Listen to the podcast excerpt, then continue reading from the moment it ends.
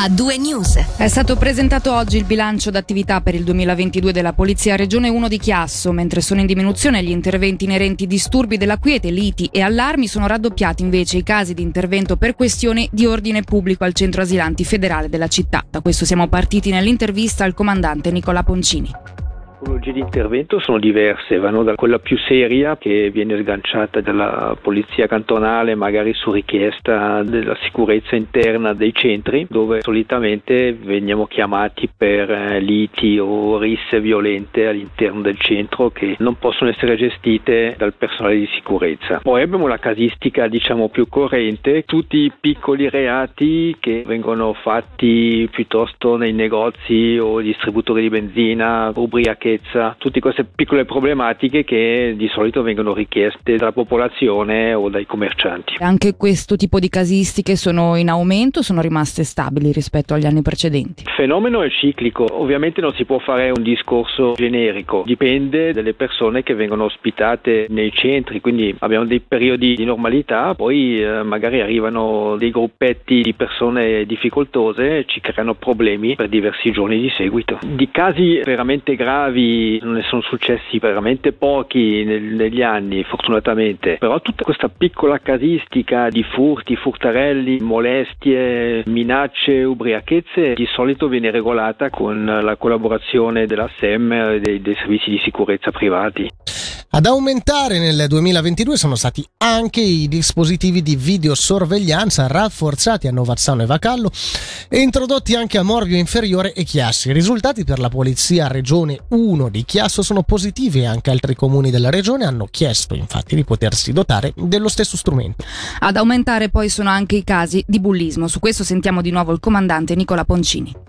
Abbiamo la fortuna di disporre di un gruppetto di agenti che copre le, le, problematiche relative ai problemi giovanili, principalmente grazie alla collaborazione con le scuole, ma soprattutto grazie a una rete di contatti tra ambienti giovanili e polizia che è molto interessante. Molte segnalazioni ci arrivano eh, direttamente all'agente preposto, piuttosto che eh, grazie al contatto con le direzioni delle scuole. Collaboriamo già con i servizi sociali per il monitoraggio e la, e la risoluzione di, di, di, problemi di piccolo spaccio pubblico fondamentalmente causato da elementi socialmente disagiati. Quel lato lì stiamo già collaborando bene. Prendiamo atto di queste situazioni, però si tratta veramente di un fenomeno in un certo senso di degrado sociale. Lasciamo questa tematica per affrontare un altro tema di forte attualità, ossia le truffe ai danni degli anziani. Un fenomeno anche questo in netta crescita e che ora la polizia vuole poter contrastare con un nuovo strumento, ossia il servizio anziani che verrà sviluppato a partire da giugno.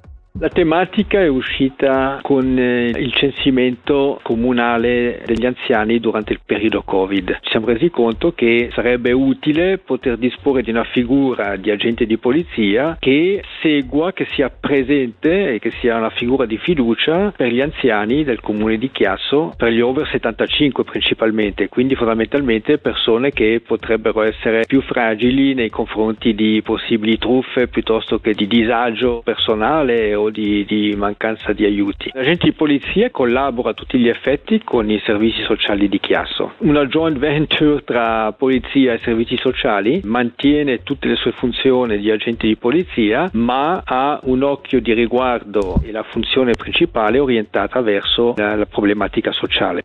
Lasciamo la polizia di Chiasso con il suo bilancio per il 2022, parliamo di traffico. L'Ufficio federale delle strade aprirà straordinariamente la corsia preferenziale ai Rolo Passi, la Cupra per i ponti dell'ascensione di Pentecoste. In vista del traffico intenso, le aperture sono previste in concomitanza con i rientri di sabato 20 domenica 21 maggio e di domenica 28 e lunedì 29 maggio a partire dalla Galleria di Quinto fino all'uscita per Airolo dalle 9 del mattino alle 21 di sera nel servizio. La responsabile informazione e comunicazione per la filiale Ustra di Bellinzona, Tosca Marci. Abbiamo visto appunto che nelle ultime settimane, guardando anche durante il periodo pasquale, il traffico è veramente in aumento e quindi eccezionalmente eh, proponiamo appunto anche durante i ponti, durante il traffico di rientro dei ponti dell'Ascensione e di Pentecoste, la, la corsia eh, d'uscita preferenziale Rolo Passi, quindi appunto la Cupra, nella versione 2022, nel senso una versione manuale. Abbiamo visto appunto l'anno scorso che comunque questa corsia è stata stata apprezzata dagli utenti addirittura in giorni di grande traffico tra i 2.000 e i 3.000 automobilisti hanno deciso di rimanere comunque in autostrada e di seguire la Cupra quindi non andando a invadere gli abitati e questo è quello che evidentemente ci auspichiamo anche in questo periodo di grande traffico come sarà appunto il, il, il periodo di rientro dei ponti. I tempi eh, vengono assolutamente ridotti perché rimanendo in autostrada c'è una via appunto preferenziale e, e molto più diretta per i passi e quindi assolutamente i tempi sono, sono ridotti. Ci spostiamo a Lugano al Museo Cantonale di Storia Naturale dove è stata presentata oggi l'annuale edizione del Festival della Natura, un evento a livello nazionale che anche su territorio ticinese prevederà una cinquantina di eventi dal 18 al 28 di maggio.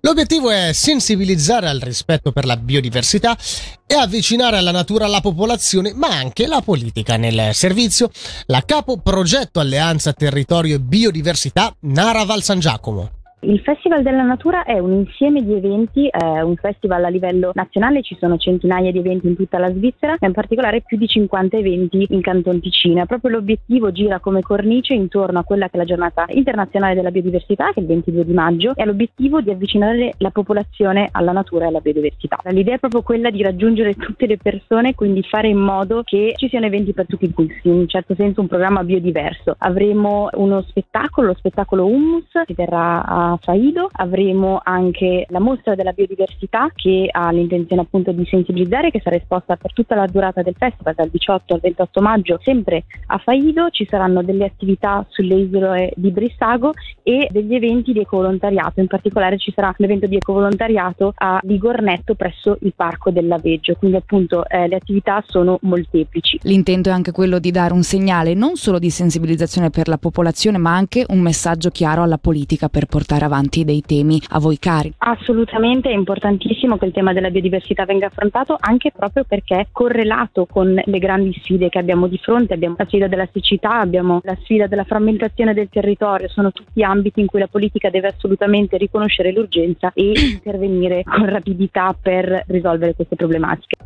Infine diamo spazio alla cultura con la stagione 2023-2024 dell'Orchestra della Svizzera italiana presentata questa mattina. Una stagione che vede al centro la grande musica, il pubblico, il legame con il territorio alcune novità che ci presenterà la direttrice artistica ad interim Barbara Widmer nella seconda ora di A2 News. Una programmazione che, come le precedenti, è all'insegna della qualità, ma che deve fare anche i conti con alcuni problemi finanziari interni, come evidenziato anche dal presidente della fondazione dell'orchestra della Svizzera italiana, Mario Postizzi, spiegando che l'orchestra ha bisogno dell'ente pubblico tanto quanto dell'ente privato. Gli ha fatto eco il vice sindaco di Lugano, Roberto Badaracco, che ha ribadito la vicinanza della città all'orchestra e l'importanza di sostenerla finanziariamente con un appello agli altri comuni del cantone da nord a sud. Per capire meglio come sta l'Osi, Nadia Liscer ha intervistato Samuel Fluri, direttore amministrativo ad interim. L'orchestra del italiana sta molto bene, sicuramente dal punto di vista artistico e possiamo dire che sta bene anche dal punto di vista finanziario, nel senso che sebbene non, non dobbiamo nasconderlo, c'è stato appunto un momento di difficoltà in cui non si sapeva da che parte si sarebbe finito il finanziamento dell'orchestra, adesso possiamo dire che siccome ci siamo seduti ai tavoli giusti con le persone giuste, per il 23 direi che siamo assolutamente a posto e a partire dal 24 abbiamo un piano su come andrà avanti. Ci dica di più su questo piano.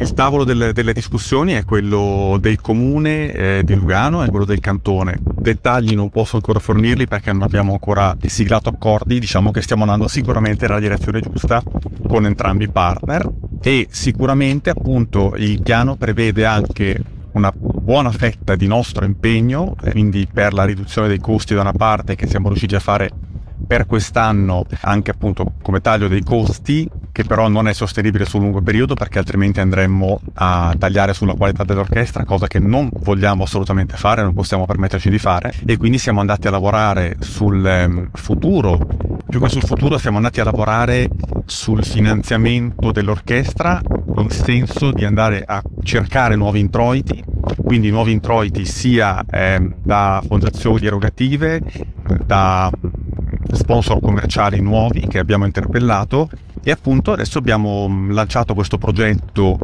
per eh, diciamo sviluppare il settore del fundraising per riuscire appunto a eh, migliorare il nostro grado di autofinanziamento, essere quindi meno dipendenti dal sovvenzionamento pubblico. Con quale stato d'animo guardate dunque al futuro? Assolutamente con tantissimo ottimismo, noi siamo contentissimi, abbiamo una stagione davanti a noi piena di novità, piena di bellissima musica e dal punto di vista finanziario siamo direi a cavallo. Queste le principali notizie ticinesi di oggi, ma tra poco torniamo a dedicarci ai nostri approfondimenti e lo faremo all'inizio della seconda ora di A2 News, sempre qui su Radio Ticino, eh, con un'intervista a Massimo Sutter, presidente di Gastro Ticino, che ieri si è riunita in Assemblea Generale. Tra l'altro anche aggiornamenti sulla viabilità ci scrive Matteo che eh, c'è un camion ribaltato nei pressi del Monte Ceneri, quindi disagio al traffico. Eh, prestate attenzione, a tra poco. A due news. Senti come suona il ritmo delle notizie su Radio Ticino.